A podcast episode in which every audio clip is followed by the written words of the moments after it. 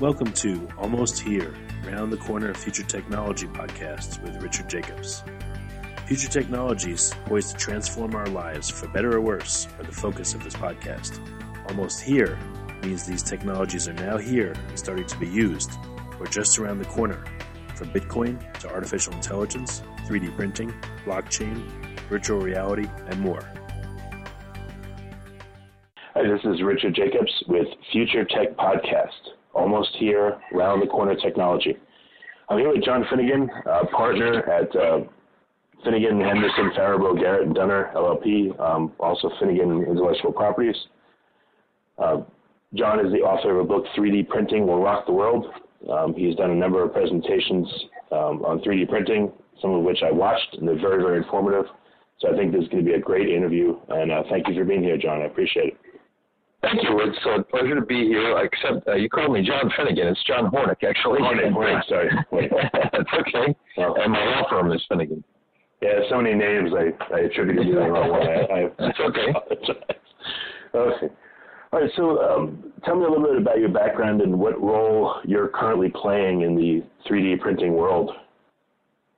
Sure. Uh, well, you know, this all started several years ago when um, a friend uh, sent me a, a video of a machine printing out a wrench, and I thought it was probably a joke, but I I thought, well, you know, if this is real, it's important. So I um, I sent the video to some friends, and I said, this is probably a joke, but uh, you know, if it's real, it's important. And one of them wrote back and said uh, that uh, he he was actually the architect, chief architect at Johns Hopkins University Hospital, and he wrote back and he said that we have doctors here who are trying to do this with human organs, and this is real. And uh, so I thought, well, this is important. So I, I started looking at whether my firm had done any work in this area, and turned out we had, but um, we called it back then. We called it rapid prototyping, and um, also we didn't really have a formalized practice in that area. So I thought, well, I'm going to look into this more deeply, and I started reading a lot of articles about about uh, 3D printing, and they they would mention that 3D printing presents a lot of intellectual property issues or IP issues. Mm. They never said what they were, and I thought, well, I'm an IP attorney. I'm going to figure out what these issues are, and so I started doing that, and then decided, well, I think we should formalize our practice. So I I, I did that in my law firm. And now we have a, a formal practice in the 3D printing area. So what we do is we we provide advice to our clients on how 3D printing can help or hurt them, and how they can use it to their advantage. How unique is the uh, the law that you practice? Are there any other firms you know of that are, are focusing or advising on 3D printing? There aren't many. Uh, we were certainly the first uh, that started focusing on this area and uh, going out there and uh, uh, making our name known. Um, there are a couple of other firms that have come along in the last year or so, but I think the the attorneys are really kind of late to this party. you know, I, I, I've done a lot of speaking in this area, but um, until fairly recently, most of the speaking was in, at, at industry events. Uh, very little was at legal events, and that started to change within the last year. Uh, attorneys are starting to take greater interest in the topic, and there's more more there. There are a few law firms that are starting to develop practices in this area. Yeah, most of the people that I've spoken to are the you know the inventors, the creators, the businesses running the technology, and I've seen this now in a lot of um, different technologies I've spoken to is no one talks about the law. When you ask them about it, they say, "Well, things just have to work themselves out." Um, yeah. So let's let's talk about this because it's very important. One thing that came to my mind right off the bat is, what if you want to 3D print an object that um, has specifications in order to be used, like an automotive part? Can you do that? Or you know, how is a 3D printed object treated um, versus a, a, part that's engineered in a different way, and one that you know has to go into an aircraft or a, uh, a car, that kind of thing. Well, there's a lot of issues that go into that. I mean, there might be intellectual property that protects that part. Uh, there are probably also um, standards that that part has to meet. That part has to be qualified. If, for example, it's going into an aircraft, it's going to have to be approved by the FAA. Uh, and you know, if you're talking about a medical device, for example, that's going to have to be approved by the FDA. So there's a, there's a lot of um, there could be a lot of legal and regulatory requirements involved with with any any part that you might make, whether you whether you use 3D printing or not. But with 3D printing, what happens is you you have you have the ability to uh, well, what, what it does is it democratizes manufacturing. So, uh, you know, it used to be that maybe only a big company could make those parts for an aircraft or could make a, a medical device, but now small companies can do that too. So uh, the regulatory problem, uh, regulatory burden could become a lot larger. And um, uh, and so you ask, well, can you do it? Well, you know, if you pick some part that you want to make, uh, it's entirely possible that it is covered by some type of intellectual property. That could be either a utility patent that protects how it works, or it could be a design patent that that that protects the the uh, ornamental design of it. It could be a copyright that protects the um, underlying software. Um, if there's software there, uh, it could be a trade secret. So there's there's all different types of intellectual property, and if you pick some part you want to manufacture, it, it could be covered by the intellectual property, and you might not be able to do that without getting rights from the IP owner. But having said that, because of the democratization of manufacturing, I think we're going to see a whole lot more people who are making parts, whether they're infringing IP rights or not. Right. Yeah, because they may be able to do it with without anyone knowing or for single use. So it'd be very hard to police that, I would think. That's exactly right. That's exactly right. Do you think that there may be a registry of um, 3D designs that have to uh, that you know, and in that way, um, there could be some oversight of what could be printed? No, I don't really think that that's really practical because um, the, the designs, I call them digital blueprints. So, you know, you need a digital blueprint to be able to 3D print any kind of a part. And, um, yeah, we, I mean, you know how powerful the internet is, and uh, if if a design gets posted on the internet, there's really not much control over it after that. So whether you have some kind of a registry that uh, you know identifies designs that are protected by IP, uh, you know, it, it, it might put people on notice that someone's claiming rights in that design, but uh, if the design is available uh, easily easily available on the internet, there might not be much control that the sign owner can exercise over it. That's true. Okay. Have you seen that um, the law recognizes 3D printing as a separate uh, manufacturing method versus, let's say, traditional lathe work or sintering or those kinds of things? Well, not really. Uh, the, the intellectual property principles apply to parts that are 3D printed just like they apply to parts that are made by any type of manufacturing process. But the difference with 3D printing is that because of the democratization of manufacturing, uh, the and because of the fact that the technology can apply to virtually any kind of technology, uh, you have just orders of magnitude greater of uh, IP issues that can arise. Uh, you know, it's it's not just as if, for example, when music became available on the internet and it could be widely shared, it, there started to be copyright problems with protecting music. But it was only copyright.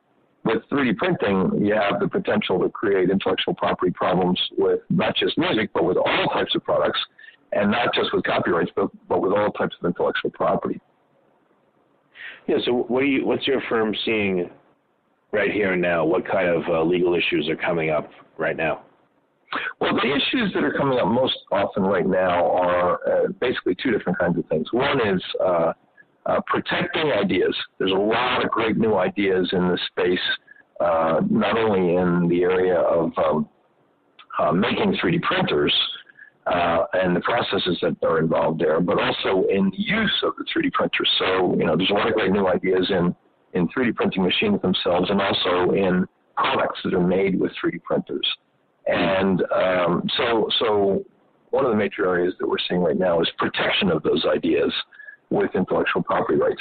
The second is doing deals, and there's a lot of uh, uh, there are companies that have um, that they're developing ideas, they're developing business models, they're developing intellectual property, and they are um, wanting to make it get it out there in some way. And so, in many cases, they're doing deals. They are uh, putting together license agreements that they can license their technology. Uh, maybe they're making the um, maybe they're making designs available on the internet, so they need uh, agreements in place that can can uh, bind the people who download those um, those designs. So those are the two main areas that we're seeing right now. Okay, gotcha. Um, do you see that certain companies um, that make 3D printers own most of the IP surrounding them, and they're now licensing to, you know, hobbyist companies or other companies, or is it still there's so much um, landscape to be had that many different companies are holding different patents for different types of 3D printing? Or is it, is it consolidating, or is it still pretty widespread right now? Uh, the industry is very widespread, and uh, every company that's in the industry uh, has some type of intellectual property rights, and they um, and and that usually means patents, utility patents. It could mean design patents too. It could mean software copyrights, and it could mean trade secrets for their their secret sauce, how they how they do things, uh, and, and and what they keep internal. Hmm. Um, but uh, and and and they have to have that IP because um, uh, one, you know, it, it, it gives them a competitive edge. They uh, can use that to keep competitors out of their space who are doing exactly the same thing that's covered by their IP. Right. Two, investors insist on it. Investors insist that you have intellectual property rights. Um, but you, you know, you ask whether it's being licensed. There has been some cross licensing in the industry that resulted from some litigation years ago. Uh, but generally, I think there's not a lot of licensing. There could be more. You know, HP just came out with um, a new system, and um, uh, they probably won't be licensing the technology there, but um, but there's some similar technology called high-speed sintering that um, where the company is making the uh, the um, or I should say the owner is making that IP available for licensing. But another thing that's happened is that um, you know this technology is really about 30 or more years old, and uh, so you know, when the when the when the technology and the industry first started, there were patents that were obtained, and a lot of those patents have expired now because you know, patents only last for 20 years from the filing date. And so, um, within the last, say, um, several several years, like say from around 2000, I think it's 2004 to through 2018, there are about 250 3D printing related patents that are expiring. And when that happens, that means that startups or, or existing companies can can start using the technology of those expired patents without worrying about infringing anyone else's rights. And that actually has caused an explosion of companies in the material extrusion space, uh, type of certain type of 3D printer called a material extrusion machine. And they, uh, there are now hundreds of small startup companies that have entered that space because some of the key patents in that area started expiring several years ago. Is that the hobbyist type machines? Is a MakerBot and those those types of machines?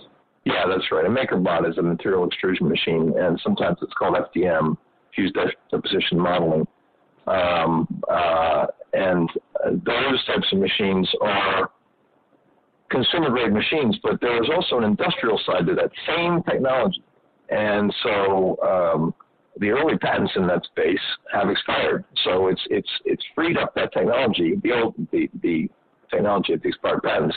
It's freed up that technology to be used not only by startups but by uh, industrial players in the material extrusion space. The same thing has happened with another type of 3D printing called vat photopolymerization. Same type has happened with another type called powder bed fusion. And so those expiring patents are enabling um, developments that, that, that couldn't happen otherwise because the patents were standing in the way. Hmm.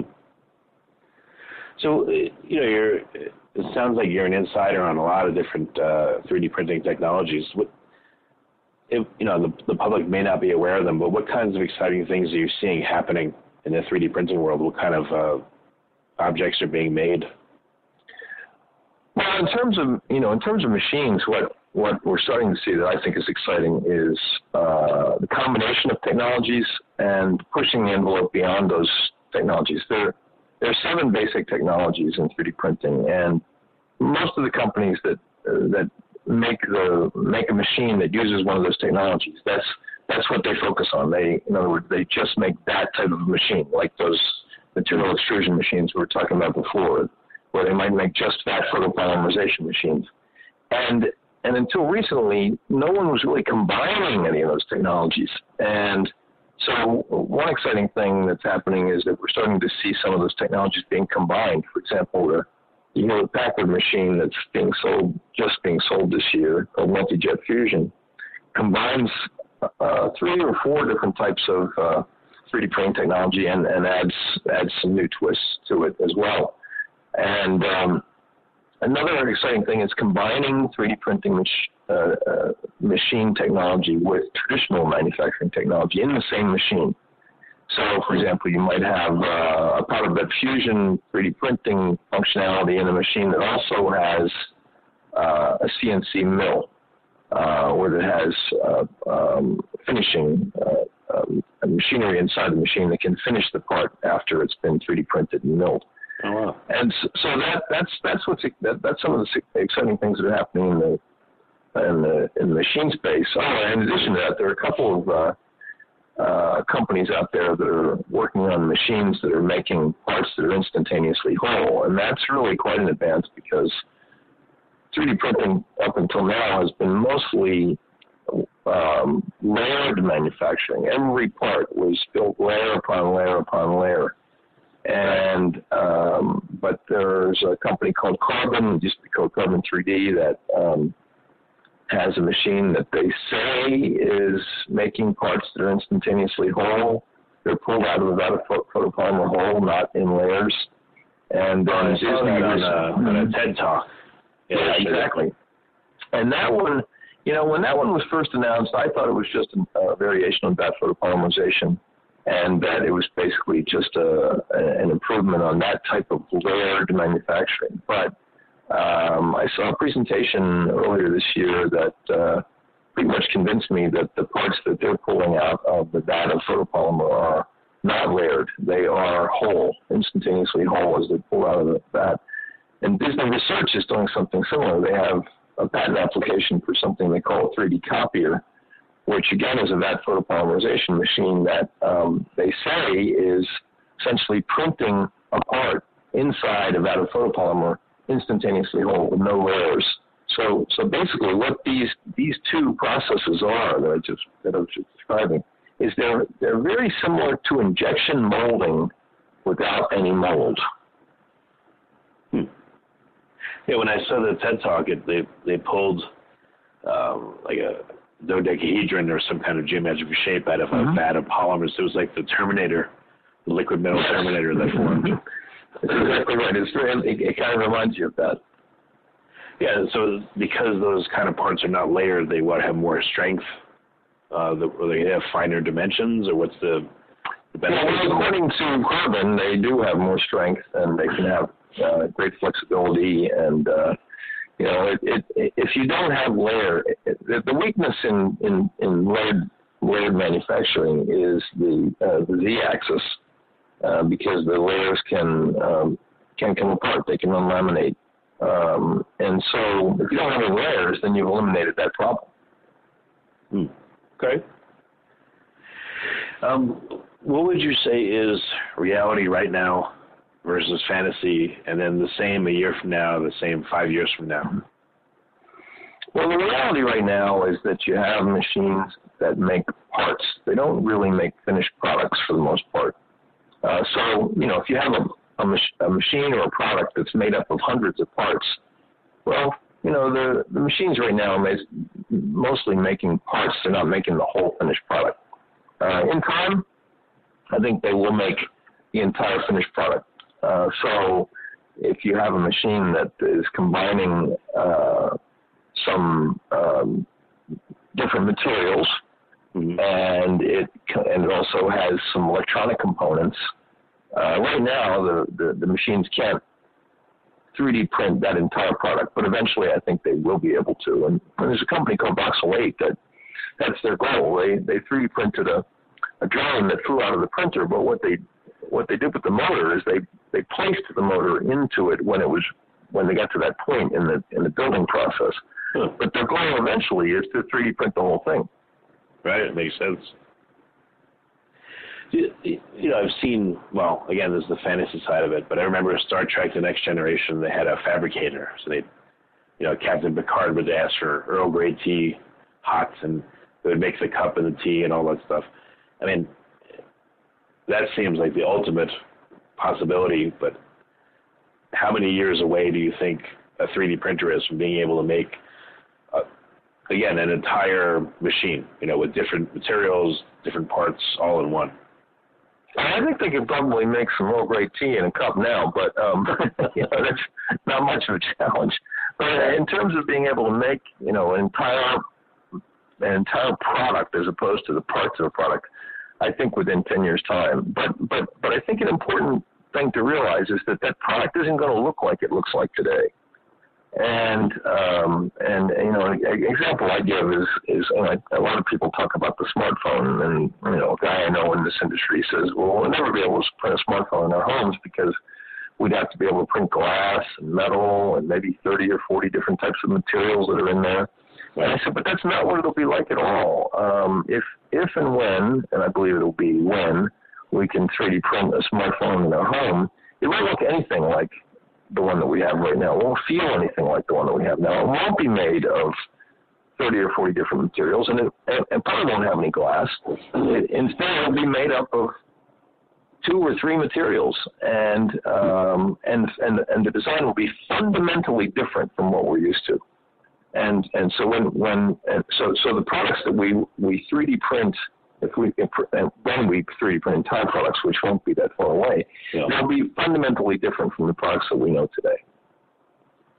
Have you seen a glimpse of that? Like what what would things look like? You know, a smartphone. I mean, it, it has to be functional, but would would it just be like hand shaped, or I mean, what would it look like? Yeah, well, I mean, I don't know what the smartphone's going to look like, but uh, I have some examples in my book um, of, of, uh, designs that are um, you know, first of all, the designs I think will become much more organic. They'll look much more like Mother Nature designed them rather than the humans designed them. They uh, there's a great example in the book of a, a bridge strut that looks like it was grown rather than built, but it was made with powder bed fusion, and uh, it has a very organic shape. It's been topologically optimized, so there's only material where it's needed, and not where it's not needed. Uh, there's a, uh, an example I use in some of my presentations of a a second skin running shoe that it, it's a shoe. Uh, it fits your your foot like a glove, but it's not printed of uh, plastics or um, fabric. It's it's printed out of something called protocells, and those cells they inflate to provide cushioning when you're running, and they deflate when you're not running, and you store them in a vat of protocells overnight to kind of regenerate it. Huh. So, I mean, that's a that's a fundamental. It's still a shoe, but it's a fundamentally different shoe than we know today. Yeah, that's strange, huh?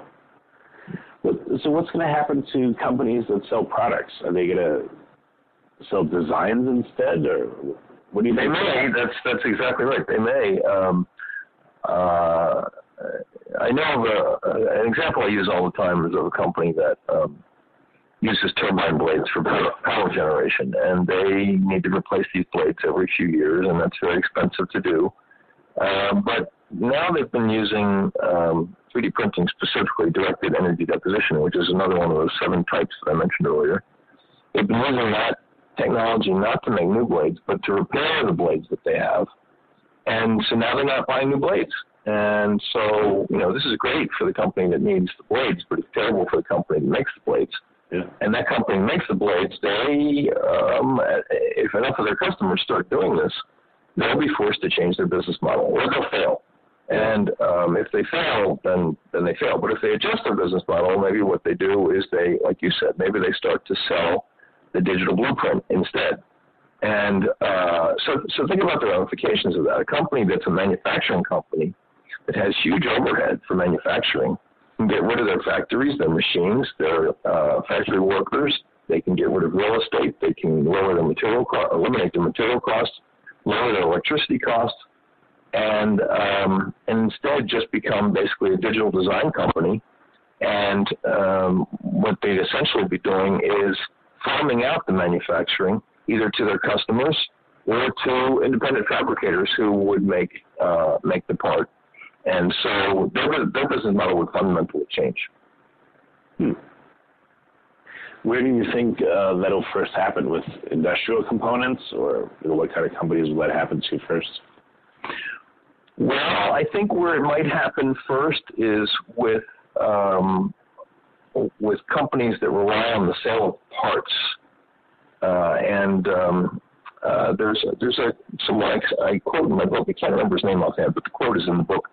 Uh, who was saying that this will um, uh, it will start certainly with the military that will uh, that will go they'll make part uh, for an aircraft or for something anything could be anything and that part won't be available anymore because maybe uh, the company that made it is uh, out of business, or maybe it's an old an old uh, product, and so they say, well, let's use 3D printing to um, make this replacement part, and uh, that, that we can't obtain in any other way. And so then they do that, and they they start to see the power of the technology, and they start to think, well, well, we could we could do this with all parts. We don't doesn't need to be parts that are no longer available. We can just start making all the parts that we need. And so I think the military could be a driver in there. Um, but uh, IBM did a study in 2013 that, that said that basically any company that relies on the sale of parts is at risk because um, because customers and other competitors have, or customers and competitors have a have an incentive to uh, use 3D printing to make the parts, which will uh, change, possibly eliminate the um, the original equipment manufacturer's market for those parts. Huh. What about the um, the line between individuals making things in their home and companies making products and people going to buy them? Do you think that? Uh, I mean, will there be like you know chicken in every pot, uh, a 3D printer in every home at some point, and mm-hmm. what kinds of things will it make? And what will be the implications of that? Well, a lot of people in the industry believe that we will not have a 3D printer in every home. There are also people who said that about the 2D printer. Uh, why would we have a 2D printer in our home? Why would we all have computers in our homes? Mm. And of course, you know, now we all we have both of those things, and and they often say, well, we won't see 3D printers in every home anytime soon. But then when you ask them what they mean by anytime soon, they'll always say almost exactly the same thing. Well, we're not within, say, five or 10 years. Well, that means that we'll have them within about 10 years. Or if everybody's wrong, maybe it's 20 years or maybe it's 30 years. But, you know, the future is really a long time. And to think that we wouldn't have in our homes machines that are capable of making the things that we need, uh, I think is kind of impractical um, because those the, the technology to to do that and the, and the machines themselves are going to become better and better, faster and faster over time. Now, you know, will will everyone have the same machine? Can they make everything? I don't think so. I mean, I think if you live in an apartment, you might have a machine that just makes kitchen utensils or something like that. If you if you I always say that if you live in a house, the guy with the best lawnmower is going to have the best 3D printer, and so um, I think we will have 3D printers in most homes. Um, and but but at the same time, uh, there will be a lot of other um, a lot of other uh, ways to get things as well. Uh, you know, you will be able to order them from the internet. You'll be able to have a 3D printing shop down the street that that, that 3D prints things for you. You'll be able to pick a design on the internet and then send it to the shop down the street to have it mm. printed.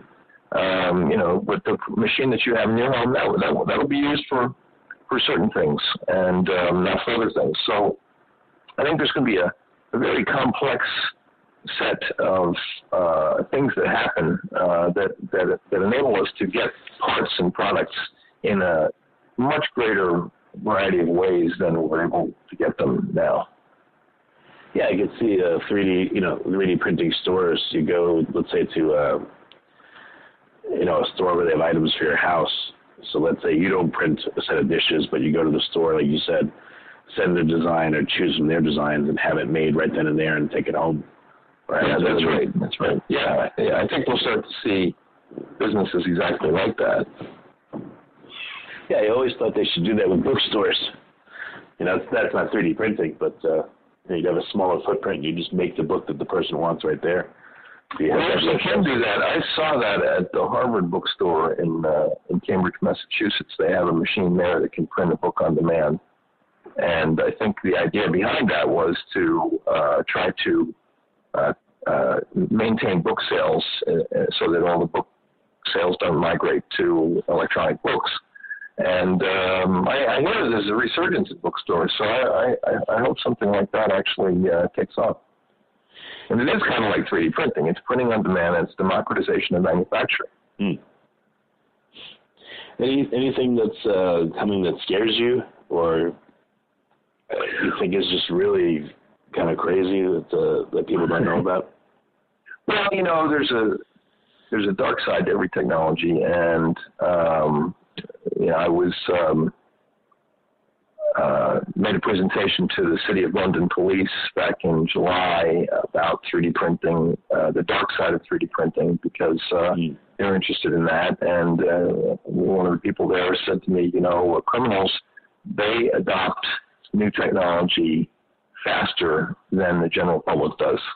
And uh, so, you know, there have already been reports from different places around the world of, of raids of uh, uh, of um, uh, gang uh, raiding of uh, gang headquarters, for example, and, they, and finding all kinds of illegal uh, things along with 3D printers.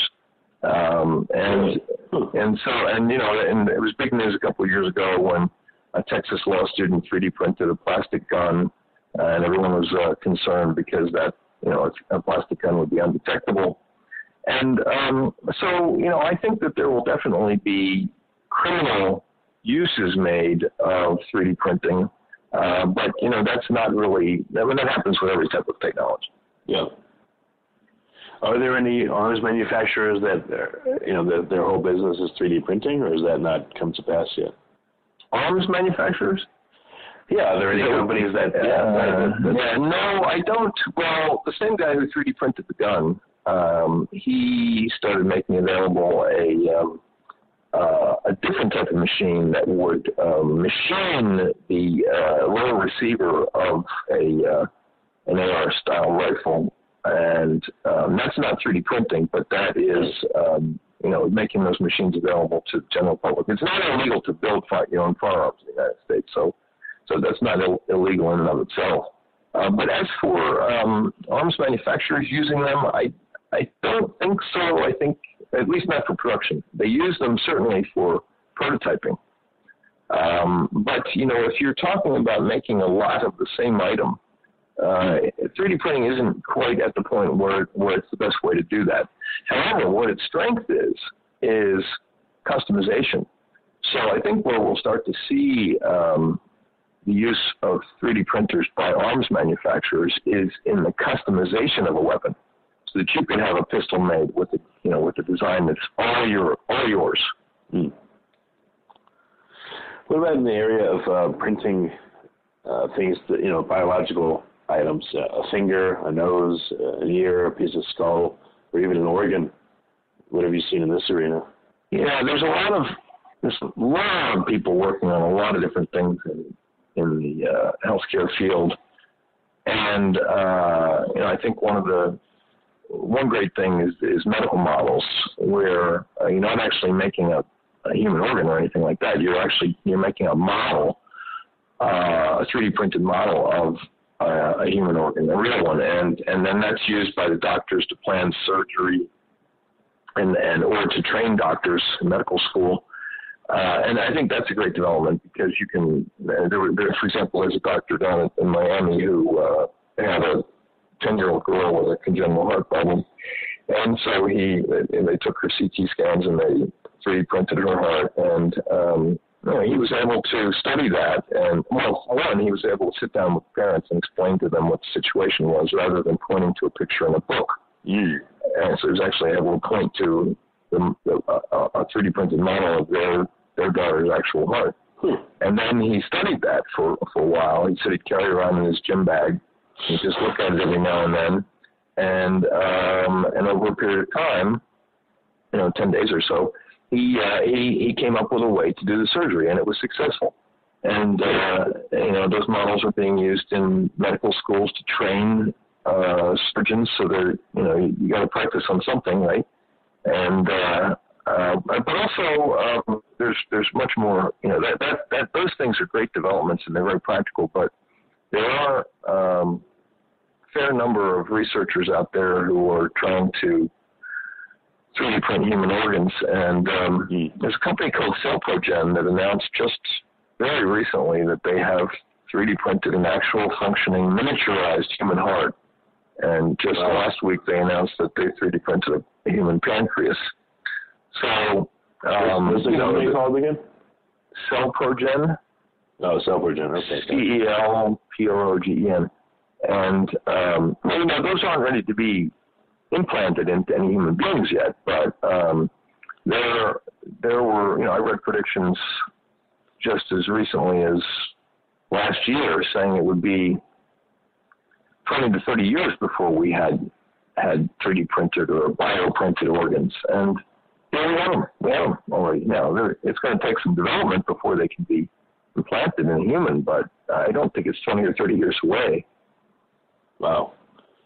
Do you think that, uh, yeah, less than 20 or 30 years that you're going to, you know, let's say you need a liver transplant, they'll be able to image your liver and create a new one and grow a new yes, one? I do, but I, I think it's actually going to be better than that. I think that by the time that the technology is capable of 3D printing or bioprinting an exact reproduction of your liver or your heart, we'll be able to, to make something better.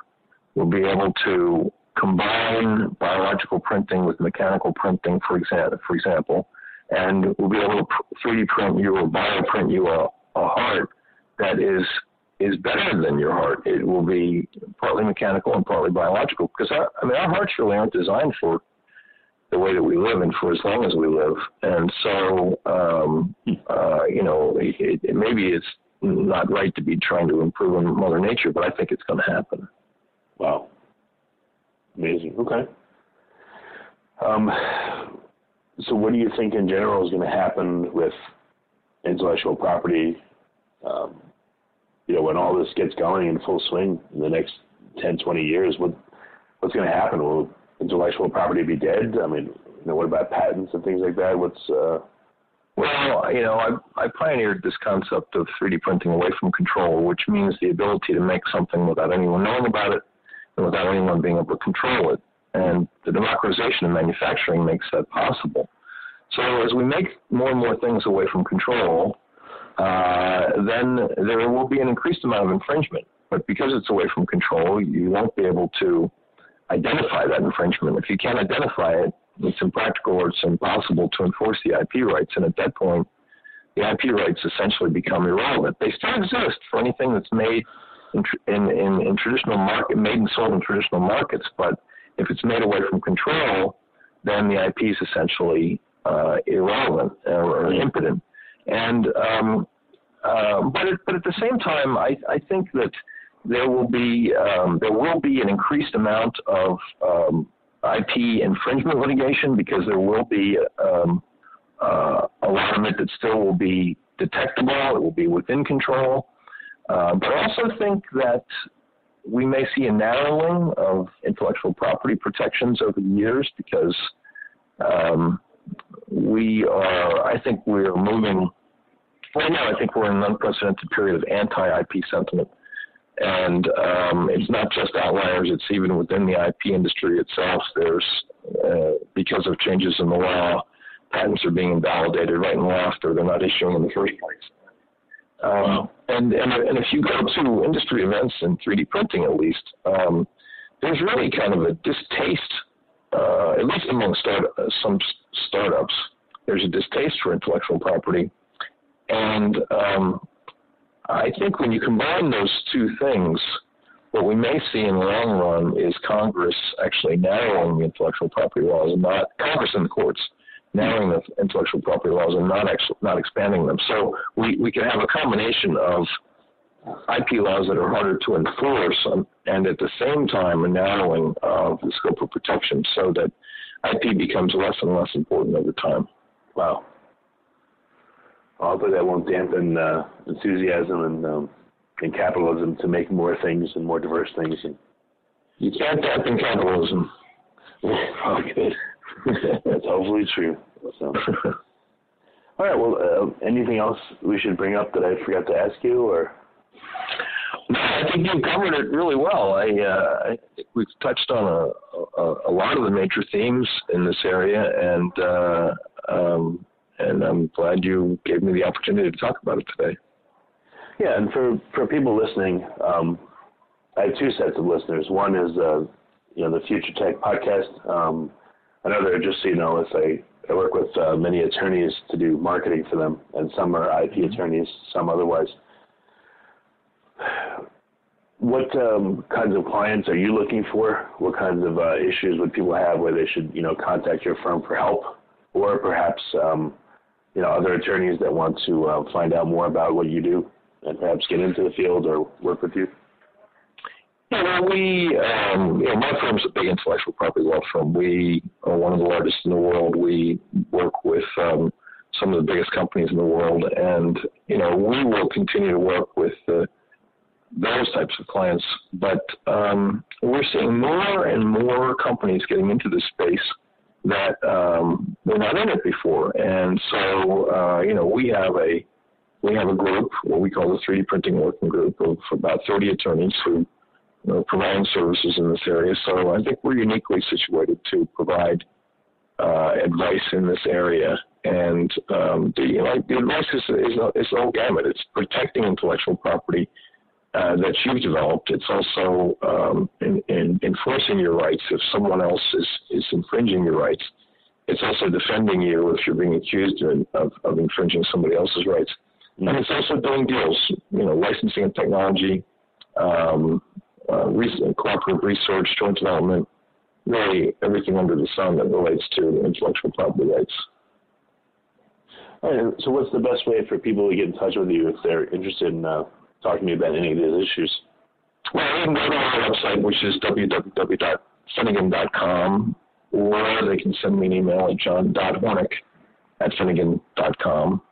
And, um, you know, I recommend anybody who's interested in these topics, I recommend my book, 3D Printing Will Rock the World, which is available. Easiest way to get it is on Amazon. Yeah, while we were talking, uh, I downloaded it, you know, purchased it off Kindle, and uh, I looked at some of the pictures. So you know, just for that, just for a quick look, it was really interesting to see the designs you're talking about.